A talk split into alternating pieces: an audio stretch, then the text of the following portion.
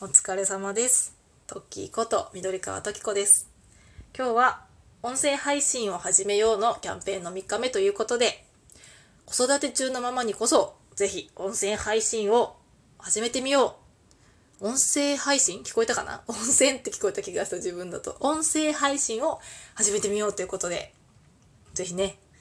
チャレンジしてほしいという思いをここから喋っていきたいと思います。温泉配信ってね、温泉で配信するのなかなかちょっとレベル高いですよね。はい。まあそんなことは置いといて、今日もまったりと進めていきたいと思います。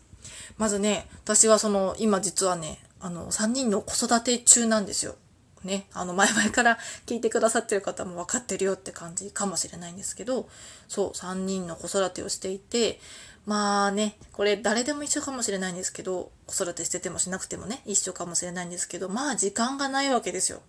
時間がない中で、やっぱね、この音声配信っていうのはすごくいいツールだなっていうふうに思ってるんです。今日も緊張してますね。はい。思いが強い時に緊張するのやめたいですね。ちょっとね。ごめんなさいね。はい。まずね、何が音声配信のメリットかっていうと、やっぱりその音声のみっていうのがすごくメリットになってくると思います。例えば今の私も、今ね、深夜に撮ってるんですけど、化粧はしてないし、しかもね、洗濯物がね、カゴにバサってある洗面所で撮ってるし、格好はパジャマだしね。パジャマって言ってもあれですよ。あの、上下セットの可愛いパジャマとかじゃなくて、下はね、ユニクロで買った、昔買った、なんかちょっとジャージ素材のワイドパンツに、上はユニクロで買ったパジャマの上だけ着てます。そう。下だけちょっと子供に汚されて洗濯中なのでね、上下セットで着れてないんですよ。そうそういうことが結構よくある。だからちぐはぐな格好してますけど、そんなこと言わなきゃわかんないじゃないですか。人から見たらね、音声配信なんて。そう、口ではね、だから、今ちょっと、あの、なんだっけ。あ、ど忘れしちゃった。ほら、あの、有名なやつ、有名なルームウェアあるじゃないですか。そう、ジェラピケのルームウェア着てますとかって言ったらね、相手はジェラピケ着てる可愛い女の子を想像してくれるかもしれないし、ちょっと違うな、ちょっと違う。言いたいことがちょっとずれてる。そう、とりあえずその、ママはね、やっぱり忙しいと思うんですよ。夜ね。あの、可愛い格好でね、何時間も起きていられるわけじゃないし、子供と一緒に寝落ちしちゃうかもしれないし、そんな時にね、ライブ配信とかもなかなかできないと思うんですけど、こういうラジオトークみたいなアプリだと、録音してね、あの、好きな時間に配信できるっていうのもあるし、音声のみなので、そういうなんか見、見、見なりを気にしなくても、部屋が散らかってても収録できるっていうのがすごくまずメリットだと思います。はい。あと、なんで音声なの？ってとこ、もう一個なんですけど、例えばね、まあ、動画はそういうふうに見た目気にしなきゃいけなかったりするし、あと書くっていうのも結構時間がかかる作業なんじゃないかなと思うんですよ。喋るだったら、その文字打つよりおそらくほとんどの人が喋る方が早いですよね。っていうのもあるし、私、もしかしたら私だけかもしれないんですけど、子育て中ね、抱っこ紐をして子供を抱いてとか、なんだろう、やれ本当に両手で抱っこするとか、授乳するとかでもう肩がバキバキに凝っちゃってたんですよ。で、肩を凝ると、肩が凝ると、そのままね、私頭痛もしてきちゃうタイプの人間で、なんだろうな、もうなんか結構頭痛がひどい経験が多かったんですよ。で、頭痛がひどい時って、なんかスマホとかパソコンの画面ってあんま見たくありません？なんか。だから、そういう時にね、結構その頭痛が起きやすい子育て中というね、肩こりしやすい環境で、こうスマホ見なきゃいけないとか、パソコンで文字をね、打つとかっていうと結構きついと思うんで、こうやってね、その音声配信ってスマホですけど別に画面見なくても全然できるんですよ。なんかた洗濯物畳みながらとか、なんか料理とか作りながらでも私音声配信とかできるし、なんかそれがすごいもう時短にもなるし、本当に隙間時間でね、何かをしながらできるっていうのが、もう本当ママたちね、もし何かをこう発信したいと思ってる人がいたら、ぜひ音声配信でやってみてほしいっていうそのメリット2つですね。あとはね、もう一個、ちょっとママさんにおすすめしたいのがあって、これは配信しようと思ってるママじゃなくて、ちょっと配信なんてもともと興味ないけどっていう思ってママにもぜひ聞いてほしいんですけど、やっぱりこの今回のそのテーマである声を出すこと大事っていうのがまさにその通りだなと思ってて、私、子育てしてる時に、ママ友ってちゃんと呼べる人がちっちゃい、子供がちっちゃい頃あんまりいなくて、やっぱ近くの児童館とかに行ったらね、ある程度喋る人はいるけど、なんかね、そういう人と会わないと、もう一日中誰とも喋らずに、本当に子供としか相手にしない、声を発しないみたいなね、子供とは話すけど、なんか大人の会話をしないというか、普通に会話が成立しないわけですよ。赤ちゃんとかとね、よしよしとかおむつ替えようねとかっては言うけど、会話のキャッチボールができなくて、やっぱりちっちゃいことって。そういう時に、例えばね、八百屋さんで買い物することがすごい貴重だったりしたんですよ。スーパーだと、レジの人と別にお会計でね、会話することってないけど、八百屋さんだと、なんか、ちょっと、奥さんここのみかん美味しいよとか、今日なんとかだからおまけしとくよとかって話しかけてくれて、そういう八百屋さんが近くにあったんですよ。商店街が近い時があってね、あの住んでた場所がね。そういう時にその会話のキャッチボールができるだけですごい嬉しかったっていう経験があって、そう、あとはね、あの、コープの配達員の人とかね、そういうなんか会話のキャッチボールできるっていうのが、本当にすごい嬉しくて、だからね、こうやってラジオトークとかで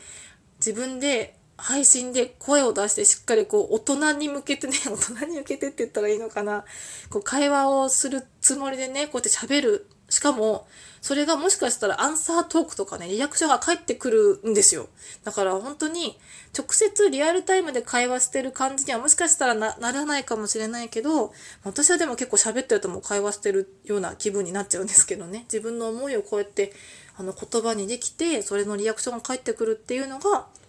やっぱ音声配信ってママさんぜひチャレンジしてほしいなって思います。そう。あとね、ママさんたちね、これ納得してくれる人いるんじゃないかなと思うんですけど、結構ね、子育てしてると、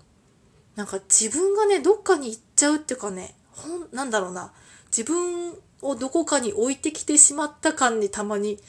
感じることがあって、ラジオトークを始めてそれに私気づいたんですけど、例えばね、ラジオトークで、あの、特撮とかね、スーパー戦隊とか仮面ライダーの特撮の話をしてる人がいるとか、あと音楽とかね、いろんなね、自分の好きなことを話してて、趣味の話とかしてる人がいるんですけど、私その初期の頃って自分何も趣味ないしなとか人に誇れるなんか趣味ないよなって人に趣味はって聞かれてこれこれですって言えるもんないよなって思ってたんですけどいろんな人の話を聞いてあそういえば私愛子のことすごい好きだったなとか例えばねポルノグラフィティとかもすごい好きだったんですよ若い子よく聞いててでもあのライブとかは全然行ったことないんですけどなんかそういうのでも全然喋っていいんだなってことにも気づいたし、そういう忘れてた自分の好きなものとかを人の話を聞くことによってね、思い出せたんですよ。なんだろうな、なんかこう忘れてきた何かを取り戻すみたいな、ちょっとずつ、あ、私あれも好きだった、これも好きだったみたいなのに気づいて、自分で喋ってて気づくこともあるし、なんかこう人のを聞いてそうだなって思うこともあって、その人のを聞いて気づくはもしかしたらラジオトーク特有かもしれないんですけど、いろんなね、配信をしだすとつながりも増えてったりして、なんかそこでこう改めてね、新しい好きなものに出会ったりとかもしたんですよ。私の場合ちょっとソーシャルゲームとかね、そういうのがね、新しくこう好きになってたりとかね、したので、ぜひぜひママさんとかで、なんかこう、なんとなく自分の時間って持てないんだよなって、もちろんその、なんだろうな、自分の時間が持てないのはその物理的に持てないっていうのもあるしなんかこう忘れどっかにこう子供中心で忘れてきちゃったっていう人がいたらラジオトークだったら聞くのも本当に何かしながら洗濯畳みながら料理しながらでもできるし配信も本当に何かの片手間にとかでも全然できるのでぜひぜひねママさんたちにこうちょっと音声配信の世界にちょっと足を踏み入れてほしいなっていうふうに思ってます。それでなんかね、人生が、人生がっていうとまた、なんかちょっと薄っぺら聞こえるかもしれないけど、楽しくなって、なんか自分が充実してると多分子供にもね、なんとなく優しくできるんじゃないかなって思うんですよね。わかんないけど、私はなんとなくこう、なんでそんな私子供のためにばっかり自分を犠牲にして頑張ってるんだろうみたいに思ってしまったこともあったんで、ね、ぜひぜひちょっとこっちの世界にこっちの世界に こっちの世界にっていうこっちの世界代表みたいに言うのも変なんですけどなんかね一緒に配信してみましょうって思います。っていうのもあるしね。なんかちょこちょこあのママさんトーカーさんっていうのかな？そういうお子さんがいて配信してる人の仲間を見つけると私は結構嬉しくなっちゃったりするのでそういう仲間が増えてこうこういう界隈にもねなんかこうママさんのなんかつながりができたら嬉しいなぁなんて思います。と言っても私、あの、子育てトークをね、たくさんしてるわけでもないし、自由に自分の好きなこととかなくだないことばっか喋ってたりするのでね、特に。なんかでもそれも逆にいいのかなと思ってます。子育てしてるママの自分がいて、やっぱりそのママとしては見せられないそのママ友とかね、親戚付き合いとかしてたらやっぱりちゃんとしたママでいなきゃいけないと思うんですけど、こういうとこでね、こうなんかくだらないこと言ってはっちゃけたりしてね、こうちょっと別の自分をしっかり出せるっていうのもね、魅力だと思うんで、ぜひぜひ、ちょっとでも興味がある人がいたら、音声配信始めてみてほしいなっていうふうに思います。今日もまとまったかな？なんかわざとギリギリまでしてるわけじゃないんですけど、いつもついね、いろいろやってたらギリギリになってしまって、なかなかクオリティの、クオリティっていうかね、その自分の言いたいことをうまくまとめてから喋れない日々が続いているんですが、こんなお話でも聞いて何か感じてもらえる人がいたら嬉しいです。はい。それでは皆様今日もお疲れ様です。